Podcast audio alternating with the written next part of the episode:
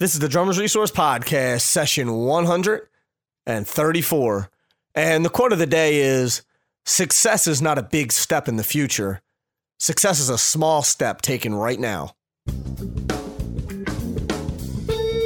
listening to the Drummers Resource Podcast, home of in depth interviews with the world's greatest drummers and industry professionals. Information, education, and motivation for drumming and beyond. What's going on, everybody? Nick Ruffini here with another session of the Drummers Resource Podcast. And this session is brought to you by DW Drums. And as you know, I've been playing DW for years, not only because they make great handcrafted drums, but also because they support and foster drumming initiatives all over the world, much like this podcast. Be sure to thank them and say hello and check them out at dwdrums.com. This session is also free thanks to the good folks at ProMark, makers of the Select Balance. Select Balance is a new way of building, typing, and choosing drumsticks. You can choose the length, balance point, taper, tip, and material that creates the perfect stick for you using the Select Balance system. Only from ProMark. Be sure to check them out today at promark.com. Listen, I get a lot of emails of people asking about how they can get to the next level, how they can get more touring gigs, how they can get more studio work, how they can get more students and things like that. And it's a tough road out there and and I can help you. I can help you go down that road with you with some one-on-one coaching and training that I do. If you're interested in working with me on a one-on-one level to really step up your game and take your take your drumming and your career to the next level, check out drummersresource.com forward slash coaching. We set up a 15 minute call. We talk about if we're the right fit for each other and see if everything is kosher with what you're trying to do and if I can help. And from there, we'll get to work on getting you where you need to be. So check it out today, drummersresource.com forward slash coaching. Now, the conversation I have today is with Nate Morton. And for those of you who don't know who Nate is, shame on you. But uh, Nate is the house drummer for The Voice, which is, in my opinion, an awesome, awesome gig. And the cool thing is talking about the story of how he got there. And, you know, a lot of people think that it's a big jump to this to this big gig. And sort of like I talked about in the opening credits with the with the quote was that it's small things that you do every single day that are going to get you to that big gig that are going to get you that big touring gig uh, that are going to get you that big session. And or that's with anything in life really of, of trying to achieve things. Everybody think it's this big jump but it's actually small incremental steps. So this story with nate is really really awesome and his dedication and how he talks about not having a plan b and all sorts of things. Uh, just an awesome conversation that i've been trying to line up for a while. So i'm super super pumped to get this out to you guys and plus he's a he's a really funny guy and energetic and and great to have on the podcast. So I'm gonna stop talking and I'm gonna get into this conversation with Mr. Nate Morton. Enjoy. Nate, what's going on, my man? Thanks so much for doing this. I appreciate it. It is absolutely my pleasure to be with you. And how are you, Nick? I'm doing well, man. I'm doing well. I can't complain. It's uh it's a nice day today, and I'm, I think it's supposed to be cold the rest of the week. You don't have to deal with that in in California, but uh, I don't. No, we we have mudslides, we have earthquakes, right. um, but we don't we, we, we, we don't have snow. Well, Right. In California we have snow. In LA we don't especially get too much. Right, right, right. I'll I'll deal with no. snow. I'm actually moving out there next year, so uh, Really? yeah, yeah. I'm looking for. I'm Oh, gonna. well, uh, welcome. To yeah, I'm gonna. I'm. I think I'm gonna get this gig um, with this show. It's called The Voice. I don't know if you've ever have you heard of it or not. Have you ever? Interesting. You should mention that. uh, I actually didn't. You know what's funny, man? I've actually. You know what's funny? I've actually found out that I've been fired from gigs like that. I've Really? been. I, I, I found out once that I was fired from a gig because I bumped into the bass player somewhere, and he said to me, "Hey, Nate, so uh, you're going to be at that audition next week for the gig that I was doing, like the gig that I had to do. You're going to be at that audition, you know, next week." And I went, "What audition?" And then it like it was like that awkward. So I was like, "Oh, uh, Ouch. never mind, awkward." And so yeah, so that's how I actually was fired from a gig once. I just found out that I was fired from a gig like two weeks ago on Facebook, which was cool. no. Yeah, yeah. I mean, it wasn't Why? like it's it's a long story. It wasn't really like a firing. It was just the guy didn't know for some reason didn't know that I was going to be back in town. So I'm glad that the guy posted about it though, because he was like, "Oh, this person's on drums," and I was like, "Hmm, I was planning Right. on traveling." Wow, So it actually- yeah. I'm actually glad that the the keyboard player posted about it, but uh, but you know that that Yeah. so Yeah, I've had a few of those. I've had a few of those. I had one. I had one gig once where someone called me. It was a it was a church gig actually, and someone called. I was playing at this church, and someone called and said, "Hey, um, Nate, we're actually not going to need you this Sunday because we're going to be doing something a little bit different at the church." And so in my head, I go, "Oh, okay, maybe there's a visiting choir, or maybe there's you know, like I don't even know, something different going on. Okay, cool, you know." And then come to find out, yeah, they had just replaced the entire band and didn't bother actually just saying we, we you're fired. that's what they meant by something different going on. I guess so. That reminds me of a story. I had a girlfriend, and I said, "Hey, uh, I said, why don't you come over? It was it was going to snow. I said, why don't we get snowed in? You know?" She goes, "All right, I'll call you back in five minutes." I'd never talk to her again. I saw her three years later at the bar. What? That's a true story. oh. So yeah, so it was a while ago, Wow. but it's a, it's a funny story. I was What's her, what's her name? Jennifer. uh, it wasn't.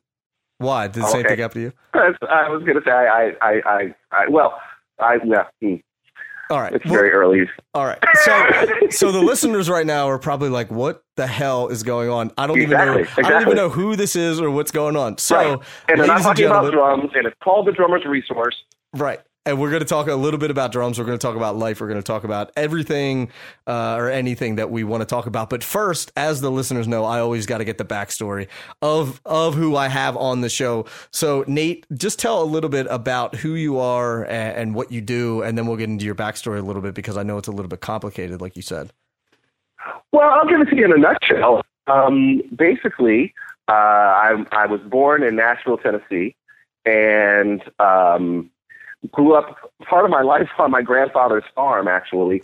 And uh, I guess, I guess if I could, if I could talk about the beginning of sort of music for me, uh, during a time when my folks were uh, were separated, my father essentially used to send me his his his primary way of communicating and staying in touch with me was that he would send me albums all the time.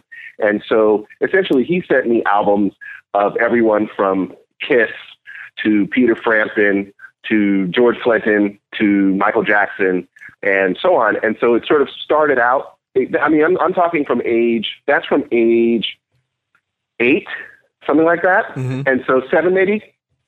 So that was kind of the zenith of my eclectic listening tastes. And so then that just kind of followed through. Eventually, I wound up living back in Ohio um, briefly, in Kent, Ohio. And um, my folks actually got back together, but that's a little bit of another story. Um, and uh, yeah, and then so, so, so I guess from that point on, I just started to add and add and add more to my listening tastes. Um, and and they started to span everything from you know Stevie Wonder to Hendrix, and then I got into Chick Corea and Miles Davis and jazz, you know, artists like that.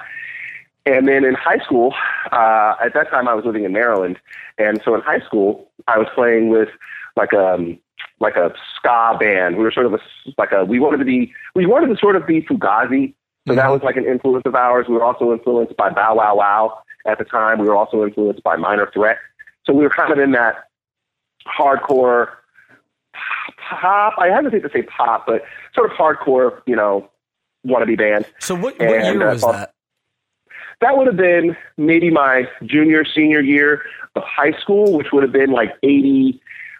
Uh, I'm going to say that was around 88, 89, somewhere in there. I would have been about 17, 18 years old, something like that. Okay, and that was I a band that- called Akamili. because it was a there was like a movement down there um but that I, you know what though i'm gonna sound ignorant by saying this but i don't not. i don't remember when it was and i know it, i guess it was like late 70s early 80s with like the, with the go-go would've been- stuff and all that Oh, Go Go. Oh, Go Go is a totally different. That's a that's a, like a DC thing. Go Go is interesting. Go Go, for anybody who doesn't know, is like the most happening, dancing, grooving, funky party music, live, live party music. Right. That is to say, there is not a guy standing behind two laptops and uh, you know and a, and a, and a digital uh, dual CD turntable right right, um, actual live music. Um, and it's, it's, it's killing and it's slamming and it's, it's incredible. But somehow it has really never managed to escape the uh, you know the the perimeter of, of the DC Virginia area, Baltimore Right. DC Virginia. So what I was, Um, and the reason why I brought that up because I know that at the same time there was sort of like this punk ska scene going on at the same time in the same, relatively the same area, and Mm-hmm. and neither one of the two sides of of this style of music knew about each other, and then they started sort of intermingling. But I don't know what year that was. I don't know around what year that was. So Well, you know, it's interesting because I wouldn't say that I would have represented an intermingling of them, but I would say that I was aware of both of them and I was Okay. into both of them. Probably the biggest go-go band at that time would have been, well, there, there are a couple that come to mind. There was the Junkyard Band. They, they had a song called Sardines. That was their biggest their biggest single. If anybody is curious, you can Google Junkyard Band Sardines. Um, but uh, the Junkyard Band, Trouble Funk, uh, EU, and um, who's another one? Let's see. What's the, what's Uh, the real Mike? Uh, or is his name Mike? Who the the the famous? Um, what the heck is that guy's name? I'll look it up, but you can continue to talk while, and I'll, I'll Sure. Look it up while.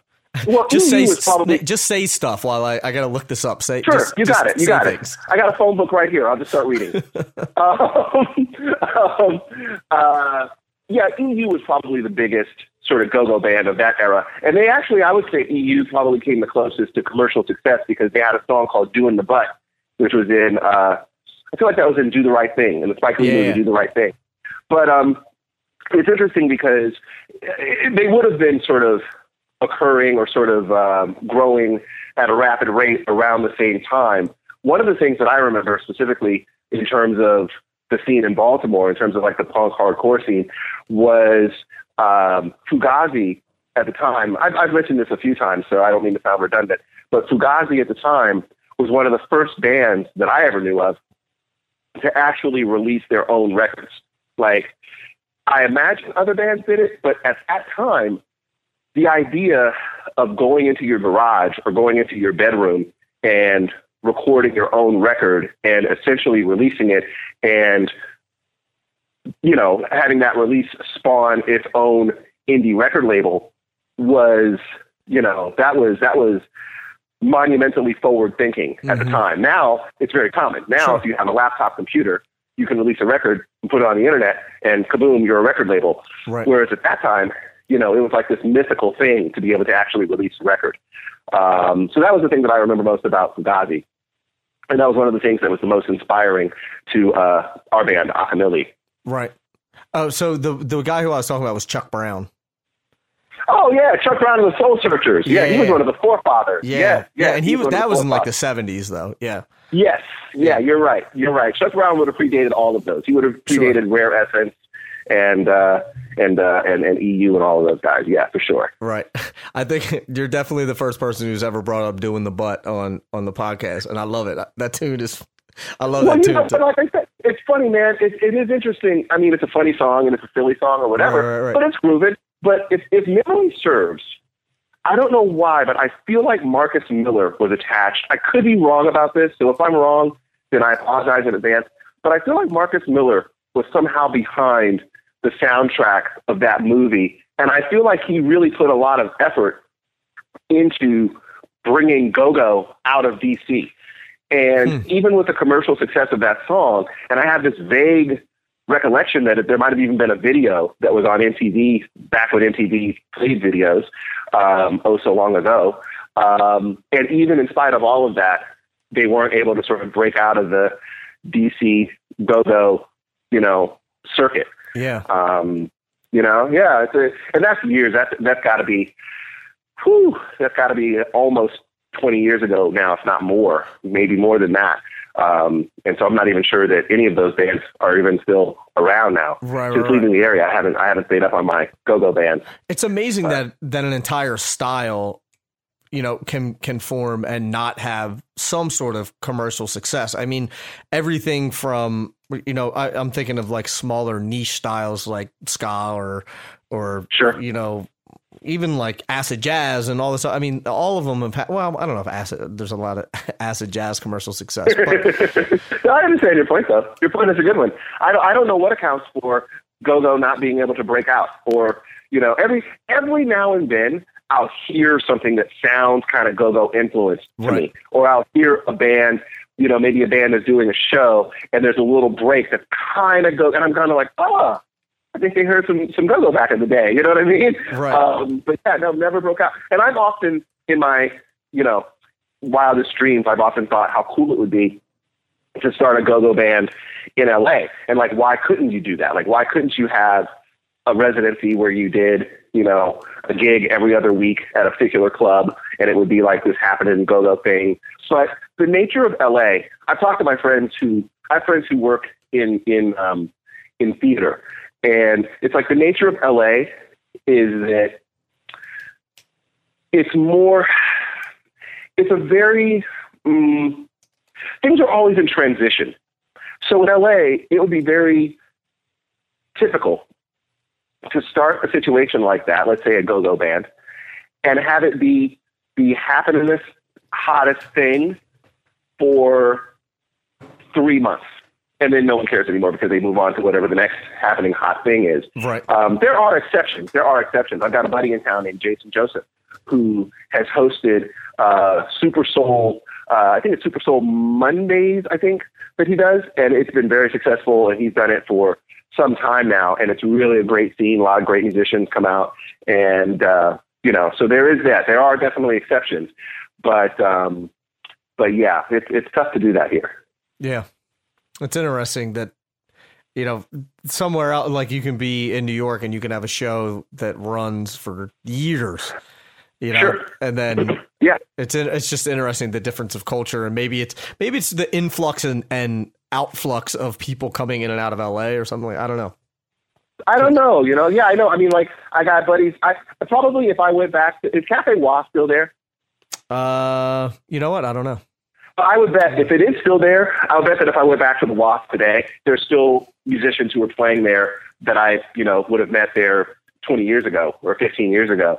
Um, just speaking to your issue of it being less sort of transitional there in New York. Right, right, right. Um, so yeah, no, I don't know what I, I'm not sure what accounts for that here, but uh, but I do have this conversation a fair bit, and so eventually, I think I am going to be forced to put my money where my mouth is and actually try it, actually try to start a go-go band in LA. I like it. Um, you know, I'll I've be often, there. Man, I, I've often thought, of, well, good. That makes then, then let's see.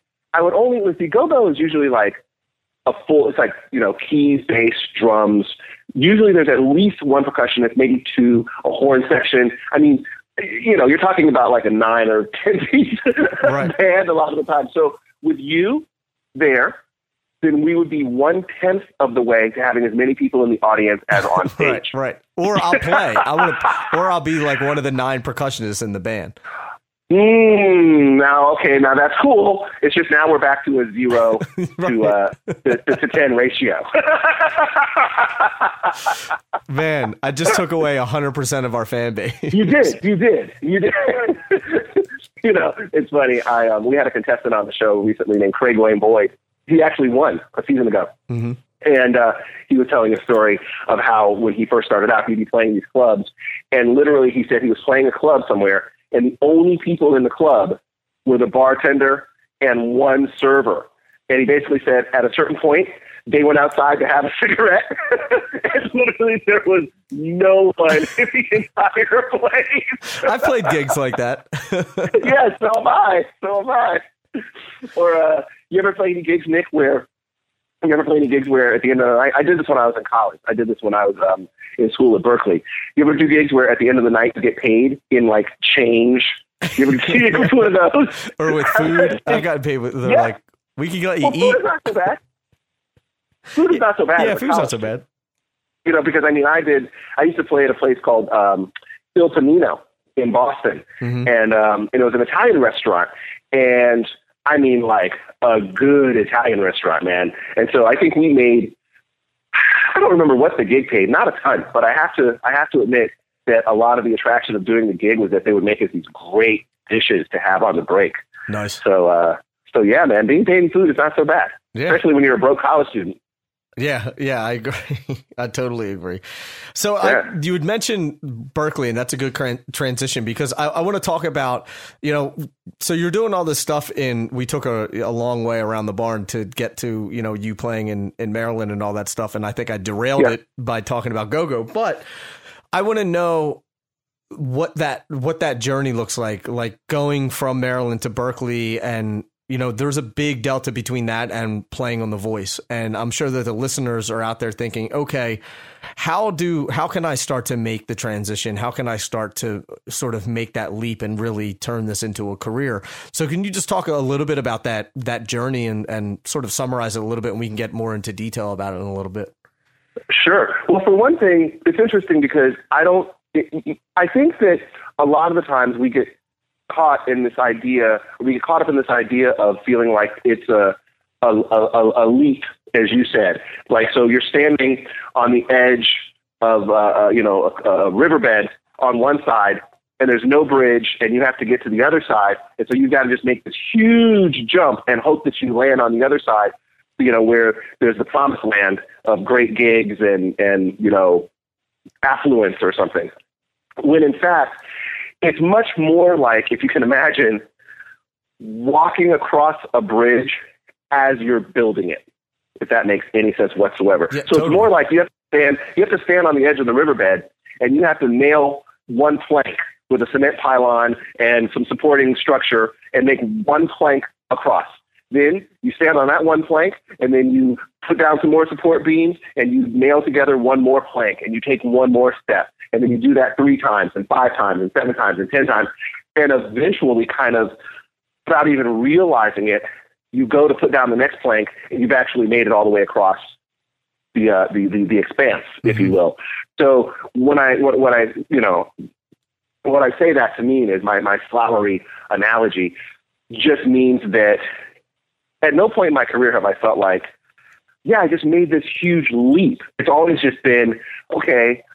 I'm looking for a gig now. What are the opportunities? How can I find an opportunity? What will that opportunity be? If I get multiple opportunities, how will I choose which one to do? How many opportunities can I take advantage of at the same time? Can I juggle this tour and be back in town enough to do a couple of sessions here and there, um, all the while, you know, practicing with this one guy who might have a record deal one day? You know what I mean? Right. Um, so you do all those things continually forever. And if you work hard enough at it and you're dedicated enough to it, um, you can oftentimes find that that path sort of gets you to where you're going. Mm-hmm. Now, part of that path or part of walking that path is being prepared.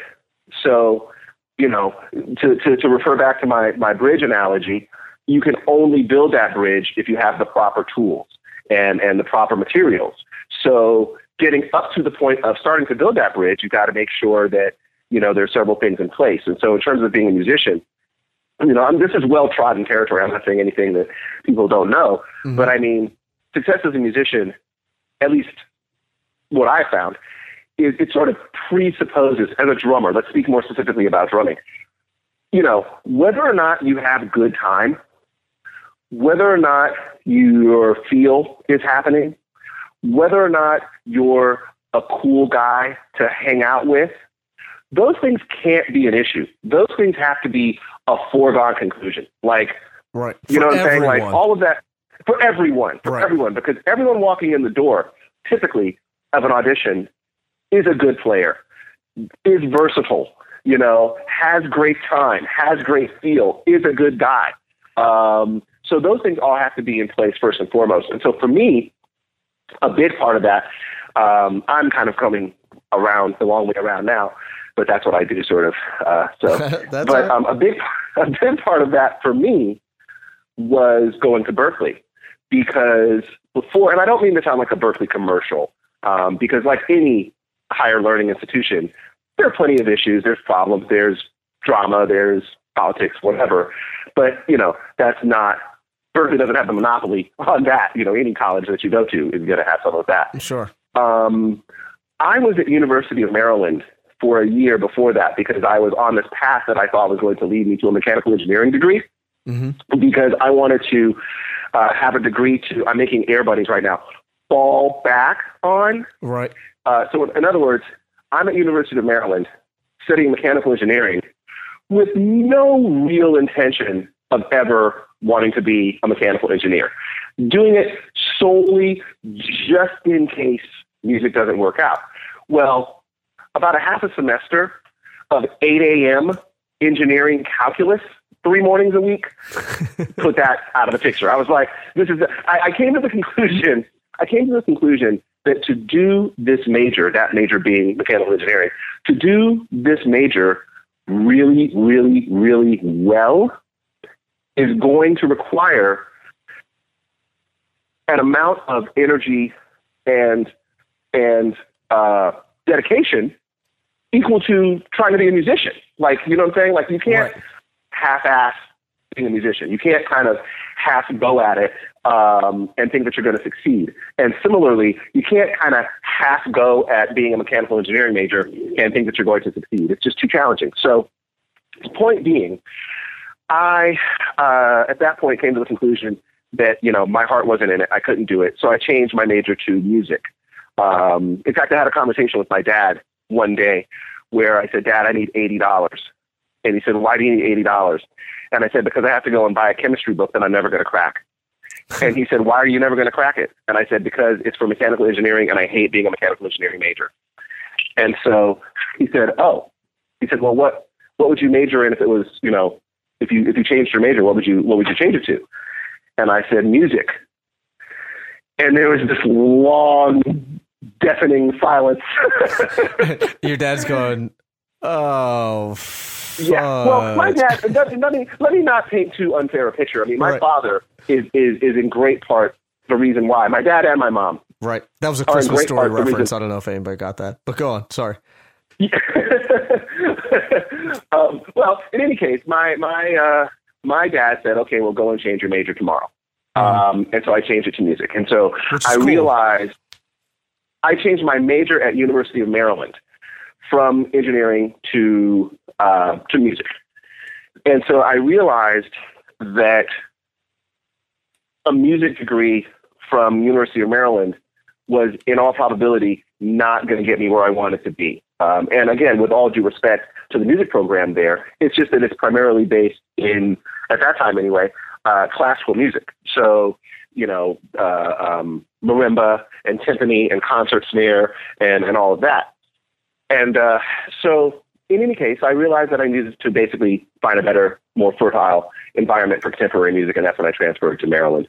Um, at the sort of under the under the guidance and advice of my uh, drum instructor at the time, who was a cat, na- a cat named uh, Grant Hennessy, who actually is a Berklee grad, and he and I talked about it at great length, and uh, and yeah, so so going to Berklee was a big part of gaining the tools that I needed to ultimately, you know, build that that that bridge across the uh, expanse there, if that makes sense. Yeah, totally. Totally. Right.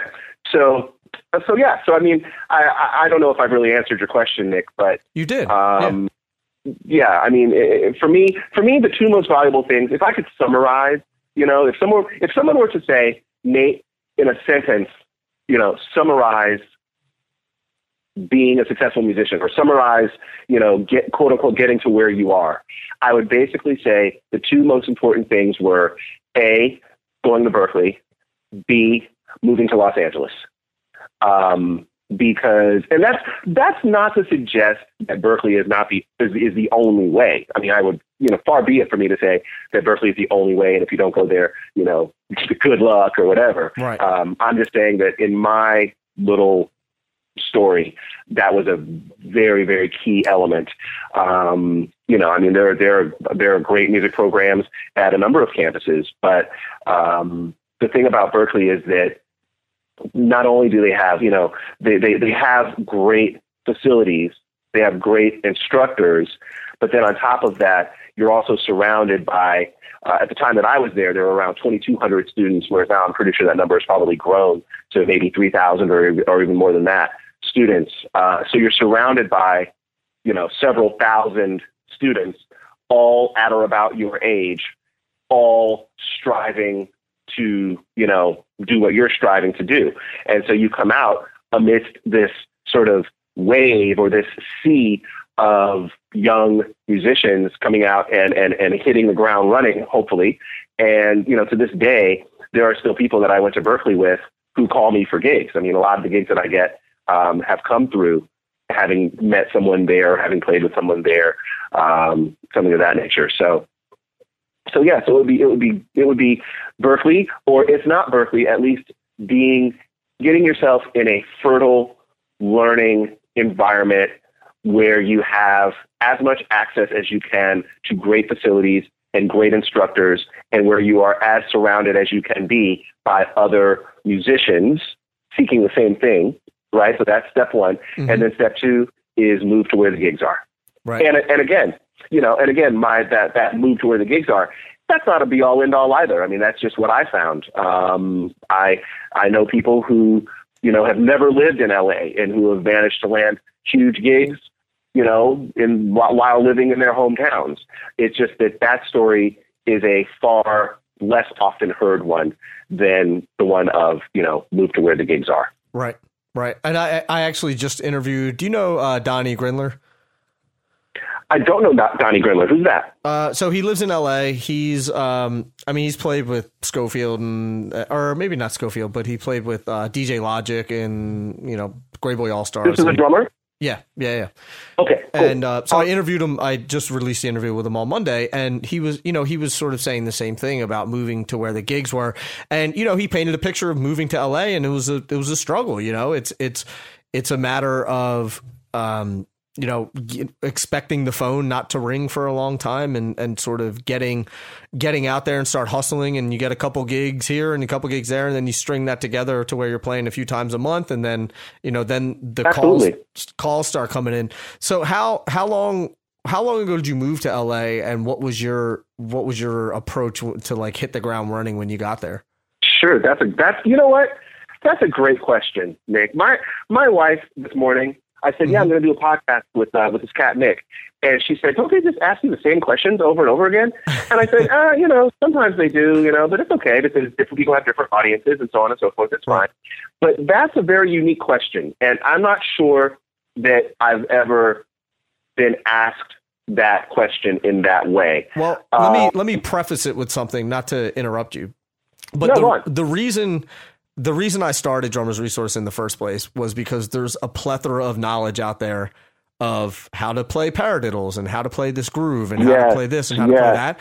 There's no yes. resources out there to like talk about how to get a gig, how to keep a gig, how to tour, how to handle right. your business, how to handle your finances, your personal development and all of that stuff. And I think that that's an area that that all drum that I know that I needed for myself when I was coming up. So yeah. rather than being able to find it, I just created it for for drummers out there. So that's why uh you know, so that's why I ask questions like this because I don't I don't need to ask you um you know, how did you learn how to play jazz? Um, right, right. You know what I mean? Unless there's something, in, unless the, you were known for having a method of how you teach jazz, and I would say, man, we really got to right. get into that. Like Benny Greb has a whole thing on groove, so we talked extensively about that. But for you know, for all intents and purposes, I want to know, you know, I want I want to talk about the rubber meets the road and how how the nuts and bolts of this work. Not just like, oh man, go learn how to play paradiddles at 220 and you'll get all the gigs you want because that's not true. That's fake. That's right. That's that's in a fact, falsity. That's the opposite of true. In right. fact, nothing could be less true. Right. Um, so I interviewed yeah. Steve Bowman from Counting Crows, and he said, he goes, oh yeah, he goes, you ever hear the joke that like you guy goes in for an audition? He's like, hey man, can you play paradiddles at 250 beats a minute? He's like, yeah, yeah, yeah. He's like, can you solo over you know six over four? He's like, yeah, yeah, I could do that. He's like, okay. He's like, do you have like really good chops with with your double bass? He's like, yeah, yeah I could do all that. He's like, did I get the gig? He's like, no, that's why we fired the last guy. Exactly, exactly. well, you know, you know, it's funny. What I always, what I always tell people, I, I always tell students, I always say, you know, and it's funny that you just interviewed Lil John. Um, I, I always use Janet Jackson. I always go, you know what? Janet Jackson is never going to hear you audition for a gig and go, you know what? Your time is great. I love your feel. Your pocket is exceptional. Uh, let me hear you take an extended drum solo. Right, right. And you know Lil I mean? Of all people can. You know what I mean? Yes. Yeah. No. Absolutely. Absolutely. Yeah. but I mean, you know, it's like this idea. There's there's a you know, there's a speaking of golf and and and and leaps and distances. There's a vast expanse between um, what makes other drummers go ooh versus what actually gets you gigs. Right.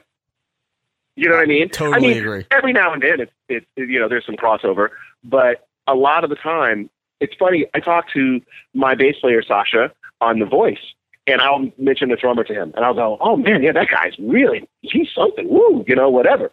And Sasha will go, "Yeah, no," and I'm like, "Well, what do you mean?"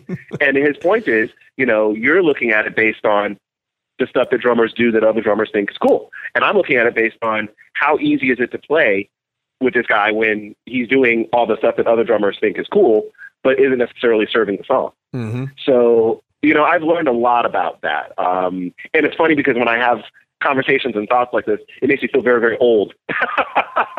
I don't think because so. I did not, because I, I didn't always think that way. You know right, what I mean? It's Right, like, right, right. And it's I- still I- I hard should- as a drum. You know, like Michael Carvin even said, he's like, you know, it's a, it's too powerful of an instrument to not, you know, to not want to play all that stuff. You sit down and the ride cymbal's like, come on, man, hit me, come on, come on. Right, He's like, right. next thing you know, man, you're off for an hour and a half, you know, in your practice Right. session, just playing shit that you don't need to be playing. And he's like, it's just too powerful, man. He's like, you got to get rid of it. He's like, just go down and play the hi hat for a half hour. Right, right, totally. Well, and it's funny too because, and don't get me wrong. Again, I, I you know, I say a lot of things, and I realize that there is a, a, a valid flip side to it as well. Um, because, like for example, going to Berklee, I loved going to Berklee, and I was fortunate to you know learn how to rattle around the kit a little bit, and maybe play this polyrhythm or that polyrhythm. But then, you know, I would be remiss if I didn't admit that there is definitely a learning curve when you leave that environment where you kind of have to learn to not do that stuff. I mean, I remember getting on one of my first gigs out of Berklee, and it was a cover band. It was a like a calypso, you know, Nice. um, band that did functions in Boston called Search Party. Yeah, and uh, you know, the bass player who was a guy named Dan. Dan would be like, "Dude, stop playing all that shit," you know. And I and I thought I knew what I was doing. I was like, "Man, I'm just playing cool stuff, and you just don't get it. You just don't get it." And it takes you a little while to realize, like, hey, you know what? He was right. It's like it's not that cool to turn the beat around when people are just trying to dance to hot, hot, hot. right. You know? It is not that cool. Right. Yeah, it's not that cool. Hey, hey, guess what, uh, Nate? Playing fills that go over the bar and land on the end of two, while they may be hip and impress your drummer buddies at Berklee, they don't really go that great on Brown Eyed Girl. They sure don't. you know, so so um, uh, where was I going with that? I guess I was just saying that sometimes the things that we as drummers think are cool is not always, you know, the coolest thing. Right. And it is there is a certain amount of maturity that has to sort of come with knowing when to not do some of that stuff. Right. Um, right. But I want to get back to this question that you asked a moment ago. I totally in do. terms of yeah. what, yeah, yeah, in terms of what was sort of my mindset moving out. Um, and I, you know, I'm kind of all over the place with a lot of these answers, so I apologize for that. But That's okay. I'll start by I'll start by saying this.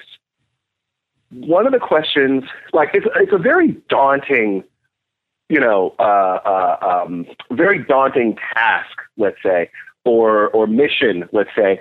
If you're, you know, the guy who's doing all the gigs in Topeka, Kansas, and you know you're making a living as the guy playing in Topeka, Kansas, and you're like the first call dude. It's very daunting to leave that. Like, let's say you got, let's say you got, you know, 12 students, um, and you're playing in the most, you know, the busiest uh, cover band there. So you're playing every weekend. You're either doing some weddings or you're, you know, playing uh, some some cover bars there. And um, you know, it's it's it's not easy to let go of all that to move to LA. So, or to New York, or to Nashville, or to wherever you choose to, you know, pursue your your your uh, your career. Um, I think, though, for me, being in Boston, the idea of moving to LA was scary.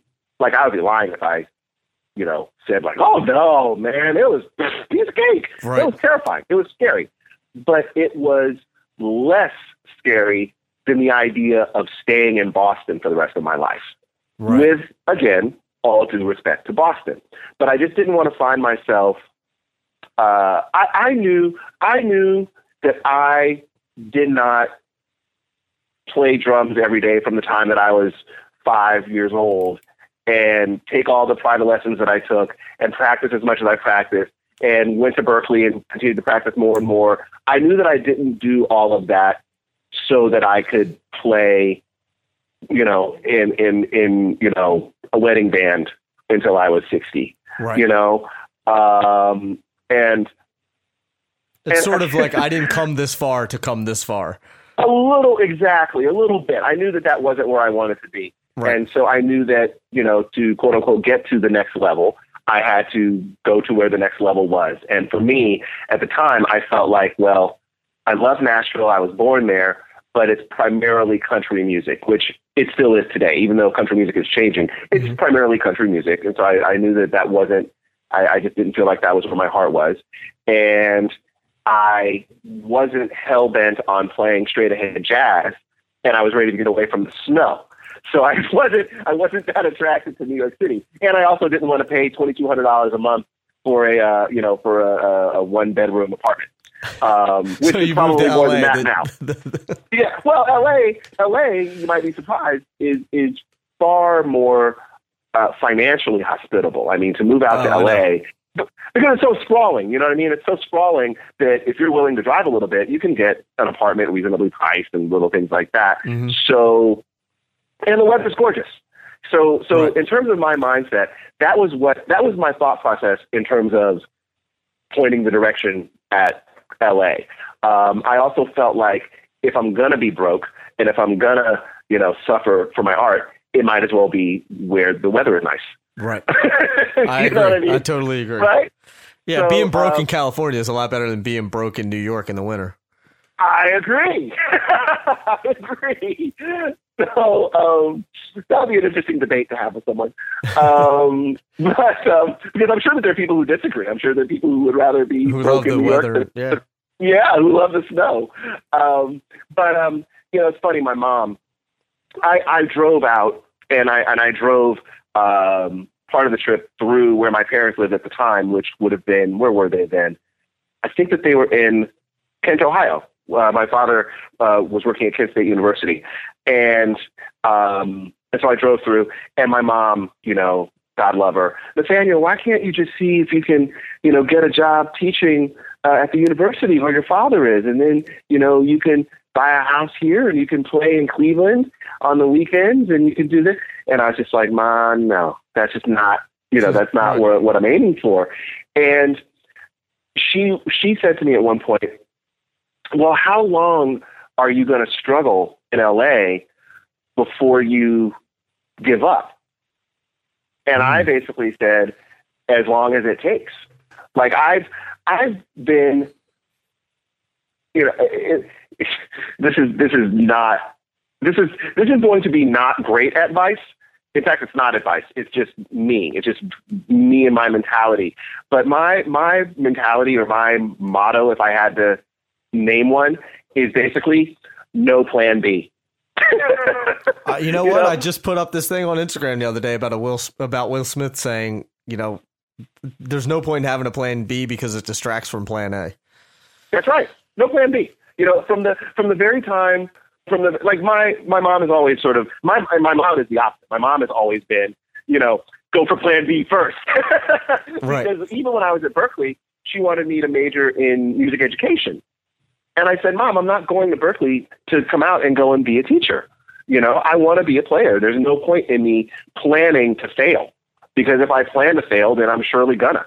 And so I just felt like, you know, no plan B. So that was whole, my whole thing with moving out as well. You know, well, how long are you going to do it before you give up? Well, forever. I'm not going to give up because I'm not going to fail. I'm, there's no plan B. Um, and to quote, I have a good friend of mine named Tom, Tom Witt, exceptional bass player out here in LA. Um, and Tom and I would have these conversations. Uh, we both moved out to LA around the same time.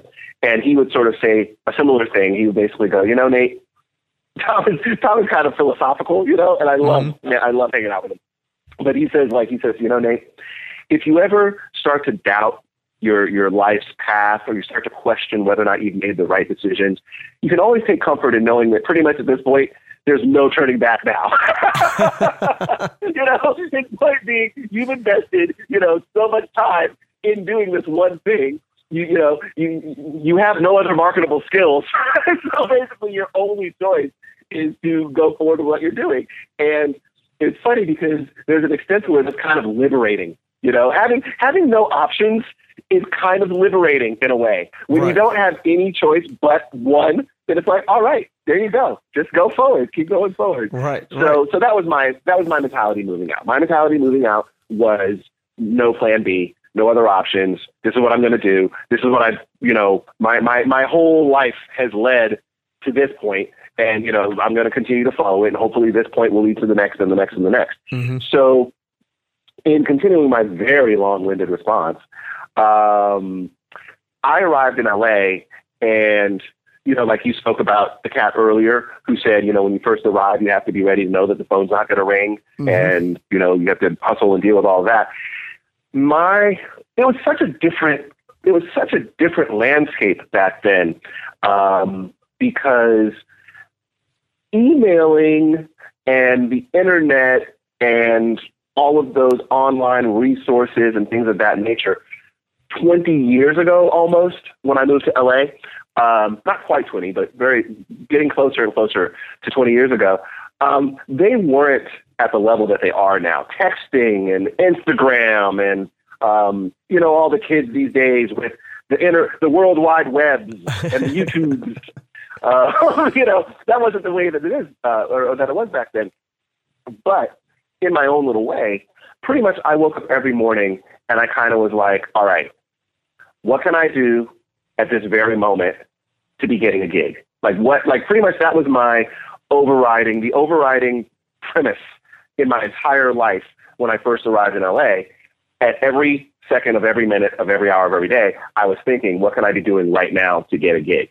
And so sometimes that was, you know, practicing or sometimes that was going to uh, you know a rehearsal studio and just kind of hanging around and going and saying hi to people who might have been rehearsing in bands there uh, it might have been putting up flyers drummer available it might have been waiting for thursdays when the la weekly came out because i would turn straight to the back you know pages where it would say musicians wanted and i would look for you know drummer wanted for band you know uh, Right. you know, the- you know the common one was keys bass drums and vocals wanted for established la band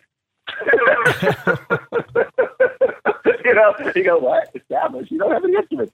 But um but uh yeah, that was that was basically my mentality. And so and and I I pursued I pursued it in all directions, you know, even I, I had not intended to be a teacher full time, although I need to add the caveat that I actually do teach uh, privately and enjoy it very much um, when I have an opportunity to do so. And it's something that I take seriously and I enjoy doing. I enjoy mentoring to people as well. But it was not my intent at that time to do that full time.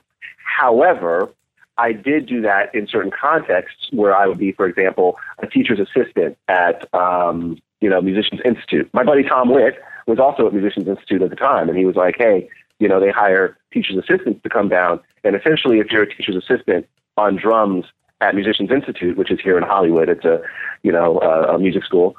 Um, That's where that Donny Gruendler. That's where you were. He's the the head of percussion and something. Or, Oh, okay. Yeah. Okay. Oh, cool. Cool. Cool. Cool. Well, then, um, I, I mean, I'm sure that many of your listeners listeners are familiar with it. But um, if you're a teacher's assistant there, then that basically means maybe you and a bass player are sitting in on a class that's taught by a guitarist, and maybe the lesson that week is, you know, 16th note funk pattern 101, and the teacher will demonstrate it and play it with you, the bass player and the, and the drummer, as a rhythm section. And then sort of the kids will cycle through and they'll all get their opportunity to play it with the rhythm section. And then the teacher will offer his or her critiques. Um, which, by the way, I I would be lying if I didn't say that I have some issues with that educational model. But um, yeah, but um, like I said, I take I take education very seriously, and I have some very um, firm beliefs about good aspects and bad aspects. But um, that's another combo for another time. Um, so I was doing that. So that's what I was, what I was doing. So I was I was TAing at, at MI. I was scrounging around for any opportunities, any gigs that I could find. I was uh, you know I was I was looking through the the LA Weekly and Music Connection here for for any opportunities. Um, and while YouTube wasn't the thing that it is today, there was there were some online resources. You know, I would try to find web pages dedicated to songwriters, and I would try to sort of reach out and go like, "Hey, I'm a drummer. If you ever you ever need a drummer to play some of your songs, you know, let me know. Hey." Um, and uh, and yeah, that was that was my that was my mentality. That was what I did, and here and there, I would get a call for a little gig, or I would get a call for an audition, or whatever, and then sort of one thing would lead to another, and then uh, that's just kind of how the how the ball sort of got rolling. If that you know if that makes any sense at all, Sure. if that's helpful. So I, I guess I got to ask the question where, you know, you were saying that you didn't have a plan B and that this is what you were going to do. Now, what was the driving force behind that? Was it, was the force saying, because this is what I have to do for a living and there's no ifs, ands, or buts about it?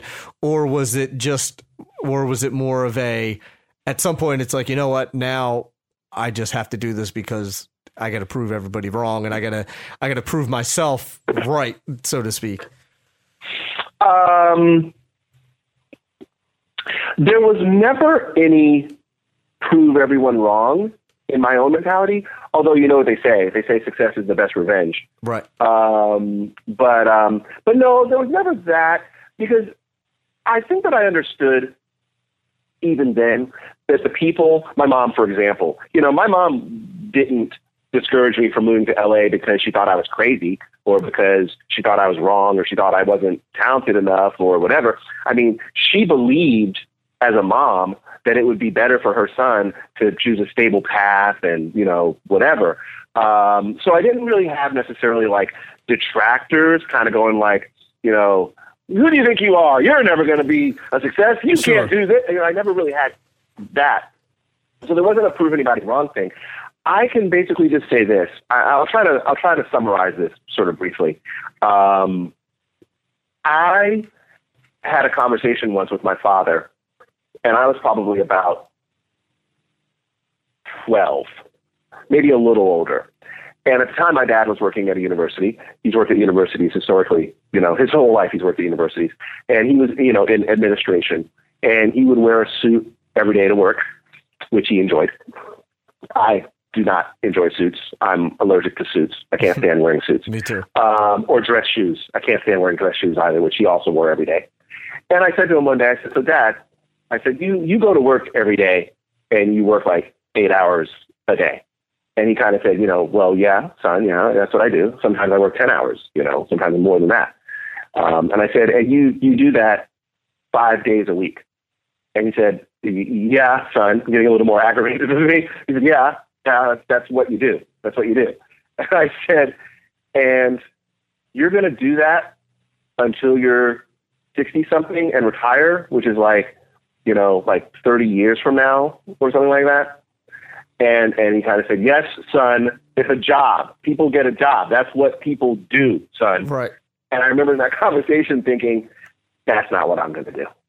I just remember going, I, that's not what I'm going to do. I can't do that. Like the idea of having a job to me was kryptonite. Uh, dude, I'm the same way. My, I had a Yeah. conversation with my wife a couple weeks ago, and there's some opportunities that have come up recently, and and they were pretty good opportunities. And I was like, I don't really, I don't want to. And I did like air quotes. I was like, I don't want a job. You know, and she's Right. like, "Who are you? What? You know, like, why do you think that?" And I'm like, "I don't know. It's just how I've never really the ha- I mean, you know, I own my own businesses and all that stuff. I'm like, I never really had a job, so Right, right, and and again, you know, that's that's with all due respect to people who work jobs and Totally. and and have jobs that they love and enjoy and are incredibly stable. I mean, you know, my father at one point. But it's funny when I do these things and I chat and I talk about how you know my life has gone and where I realize some of the key turning points or crucial you know moments in my life. I also had a conversation once with my dad. We were on the bus going somewhere, and someone got on the bus, and it was a similar conversation. At this point, I was a little older. I was older. I was in college because I remember that I was home visiting my folks from from Berklee, and my dad and I were on the bus, and a guy got on the bus in some Sears coveralls. And I just kind of said to my dad, I said, "Man, that's a you know hardworking dude." And I said, "I bet that's you know hard work that he does." But I said I couldn't imagine working on a loading dock you know, loading and unloading trucks all day, for example. And my dad looked at me and he said, you know what? He can't imagine doing what you do, which is you don't know how you're going to support yourself from one week to the next. You don't know where your next gig is coming from, or your next check, or how you're going to pay your rent at the end of the month. right. And he basically he put it out like that. You know, it's like that guy knows. He knows he's getting paid. He knows that every day he shows up, there's going to be boxes to load or unload, and he's going to have a job, and he's going to be able to support himself and support his family. And basically, the path that you're choosing, you don't. And so it's a, you know, it's a, it's a toss up. So, right. but I definitely, I definitely have felt like, you know, I, I've been willing to sort of take that risk um, more often than not to avoid having to, you know, as you said and as I say, sort of have a, a air quotes job.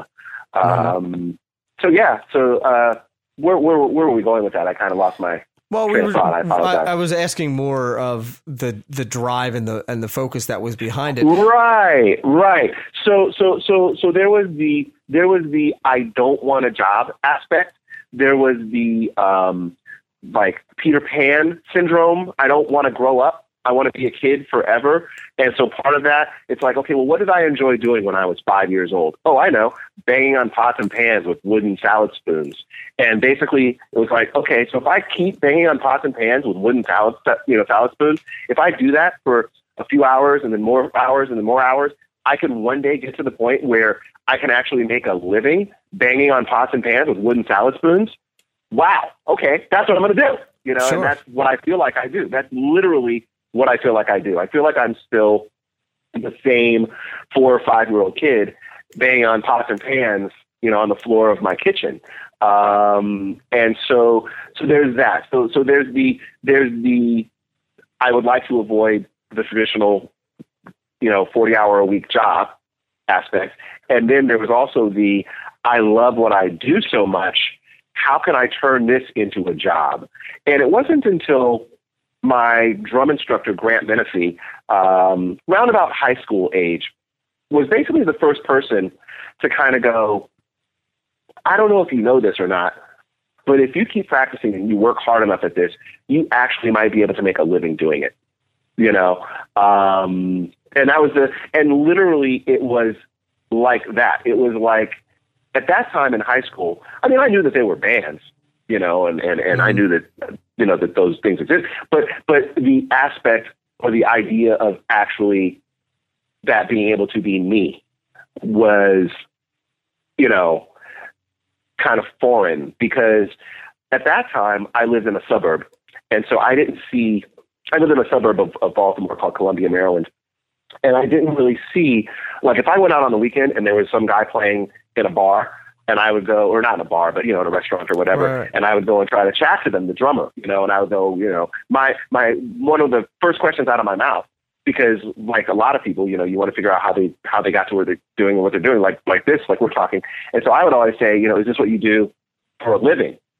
And pretty much across the board, I would always get, no way, you know, I right. I can't do this for a living. You know, I'm an accountant, or I'm an attorney, or I'm a delivery guy for UPS. Uh, and so, you know, the idea that you could do it for a living was still kind of on the outskirts. It was definitely a fringe mentality. Uh, and it wasn't, like I said, it wasn't until Grant Menifee actually did say, you know what, you, you could actually do this for a living. Right. Um, so, yeah. So let me so, ask so, you. So that's all. So that's the thing. So, so, so, so to sum up, golly, I'm long-winded. That's all right. Uh, I, I like apologize. It. But, but to sum up, um, yeah, it was it was the idea of avoiding getting a real job, and that combined with the idea of what I'm doing in terms of playing music, I love so much that I'm going to do whatever I possibly can to make it so that that's all I have to do, you know, for mm-hmm. a job, quote right. unquote. So let me ask you this, and I think this is a, a telling sign. Were you prepared, or are you still prepared? I guess uh, to do this forever if there was you know no money involved and, and you were going to be this this a struggling musician say when you got to la and we're talking now almost 20 years later and you're like yeah mm-hmm. man i'm still making 300 bucks a week playing right you know? right like, were you right. would you have would you have kept doing it i mean were you prepared to just all in? Like, hey, man, if I never make money at this, I don't care. I want to tell you something funny. So there's a movie coming out right now, and I think it's called The Walk, Mm-hmm. and it's uh, it's a movie movieized or a Hollywoodized presentation of this event of uh, this guy Philippe Petit, I believe is his name, and Oh, he French. walks on the the guy who He- walks on the. Twin Towers. He Yeah. tightrope walk between the Twin Towers. Now, many years ago, or at least a few years back, there was a documentary that came out about the same event. It's called Man on Wire. Mhm. And so I happened to be listening to Philippe Petit on NPR one morning when that documentary came out. And they're talking to him, and it's just like the most inconceivable thing. I mean, the guy's walking on a, a piece of steel stretched, you know, a hundred stories in the air, right? It's, it's ridiculous. Right. And so the interviewer at one point asked him, How do you reconcile the fear of falling? Like, how do you reconcile the fear of falling? Like, how do you make yourself get out there and overcome that and, and, and, and do it? Which is kind of a little connected to what you're asking me, which is what was your mentality? How did you reconcile when you were here the fear of falling or the fear of failing, I'll say? Um, and his answer was an interesting one. He basically said, if I believed that I could actually fall, I never would be able to step out on the rope. Like that was his his mentality. His mentality was the concept of me falling is not even existent in my brain. You know, it's impossible. I think at some point he might have said something like that. It's impossible for me to fall. Right. I like it. and so, yeah, and so, I mean, I'm kind of paraphrasing, and if anybody is more familiar with that interview than me, I apologize if I'm sort of butchering what his response was. But, but that was basically his idea. And I remember the interviewer saying to him, "So you view yourself somewhat like a superhero."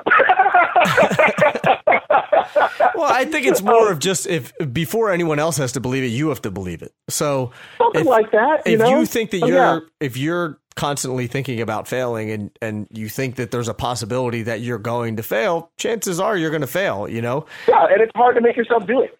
It's hard to make yourself do it if you feel like there's a possibility that I'm really going to fail at this. Right. And so, you know, so so so that's my long way around answering your question, which is it's hard for me to imagine if if 20 years down the track I was still playing gigs and I was still struggling, struggling, struggling, and hustling, hustling, hustling, and not getting ahead because I have to admit that whether it's you know foolish, uh, immature, uh, you know, immortal, I'm going to take over the world, or whatever it was back then.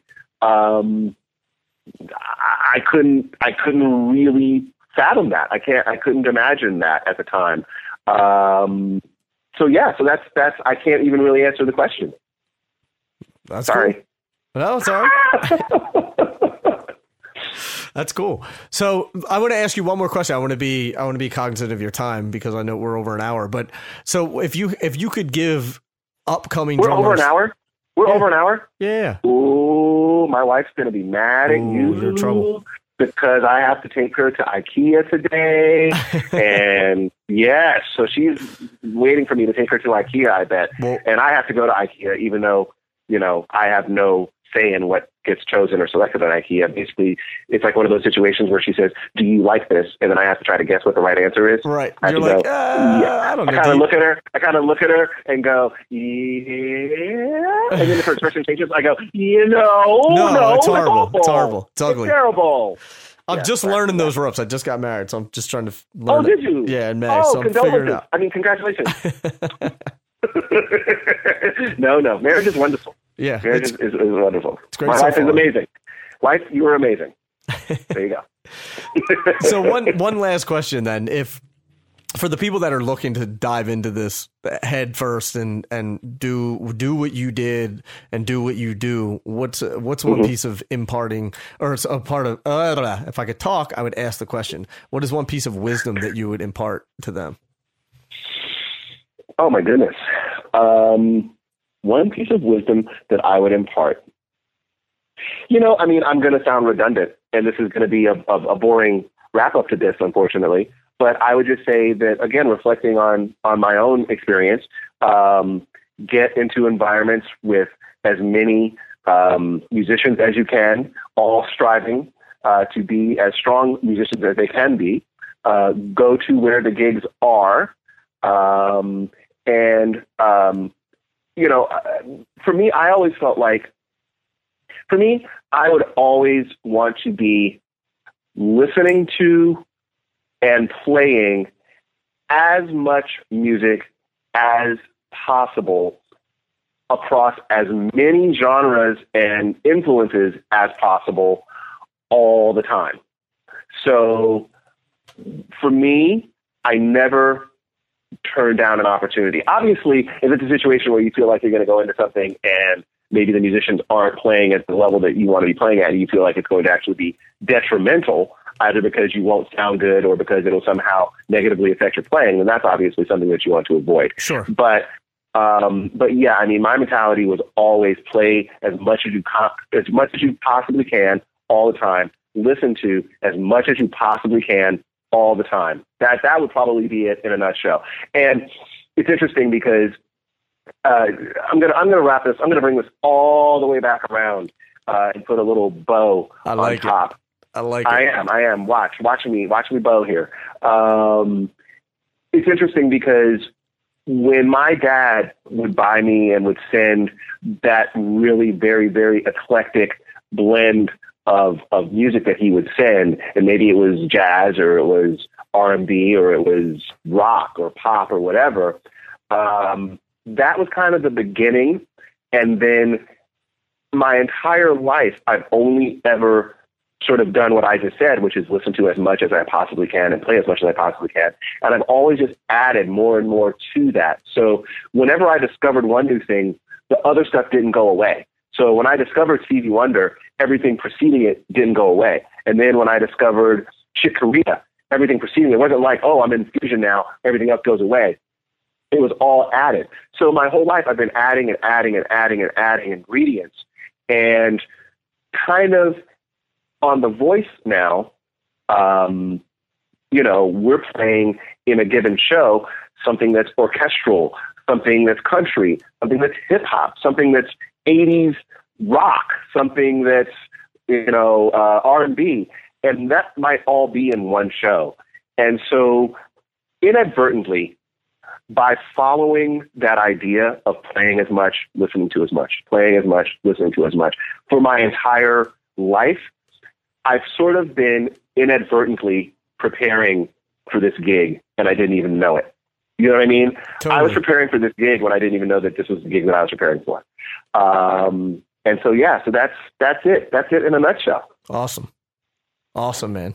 So listen, where should people go if they want to learn more about you or connect with you and, and take lessons from you?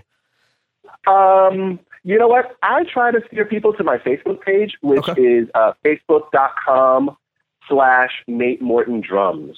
Okay. Facebook.com slash Nate Morton Drums. And I'm very easily accessible there. You can hit me there and message me. Um, and I will do my very, very, very best to always get back. And, and to the extent, you know, to the best extent that I can, I'm always happy to uh, exchange knowledge or share information. Um, you know, uh, maybe I can share things that will help you move forward. Maybe I can share things that will help you avoid mistakes that I made. Um, you know, yeah, I'm always happy to do that. And I do teach when the opportunity allows, and it's something that I enjoy doing very much. Um, so yeah, no, I, I, when I, you know, when I was a kid, I did not have, for, for, for a great part of my life, I didn't have access. You know, I didn't have access to people actually doing what I wanted to do. It's why I was so disappointed every time I would meet someone and go, "Is this what you do full time?" And they would go, "No." And I go, "Oh, all right, that doesn't help me." And so I, in in in in turning that around, I like to give people as much access, and specific people, but more specifically drummers and aspiring musicians. Um, I like to try to give them as much access to what I do as I possibly can. Mhm. Um, you know what I mean? It's, it's like I said. It's I take I take mentoring and teaching very seriously, and it's something that I enjoy doing. I think that everyone should have a mentor, and everyone should be a mentor. Um, so, and I, I think that probably comes from my father's influence because you know he's at, at certain points in his career was a college professor. Uh, now he works in college administration. But I think it's that you know educational. I think I have education in my DNA um, or teaching, you know, in my DNA. So mm-hmm. I enjoy doing it as much as I can. That makes sense. Yeah, absolutely. Yeah. So yeah, so Nate, so so Facebook.com slash Nate Morton Drums. Cool. And I'll link up to everything in the show notes page at drummersresource.com forward slash 133. So that way they can find all the links and everything that we talked about during the podcast if they want to, if they want to check back. And to you, Nate, I want to just say thank you very much for, for taking the time to chat with me, all of your wisdom. This was a great conversation. I really do appreciate it, man. And uh, just thank you for being a part of this. You got it. Hey, Nick, I have a quick question in parting. Are you going to um, edit this or are your listeners really going to hear just how long and rambling my answers are? Oh no, man, we just go we go at it. We just let it go. No, no editing. No way. no, edit it. Make you sound smart. no editing at all, my man. Impossible. Impossible. Okay. All right, man. Well, look, this has been a real, real pleasure chatting to you. My pleasure as well, man. Thank you, Nate. I appreciate it, and I'll talk to you soon. You got it.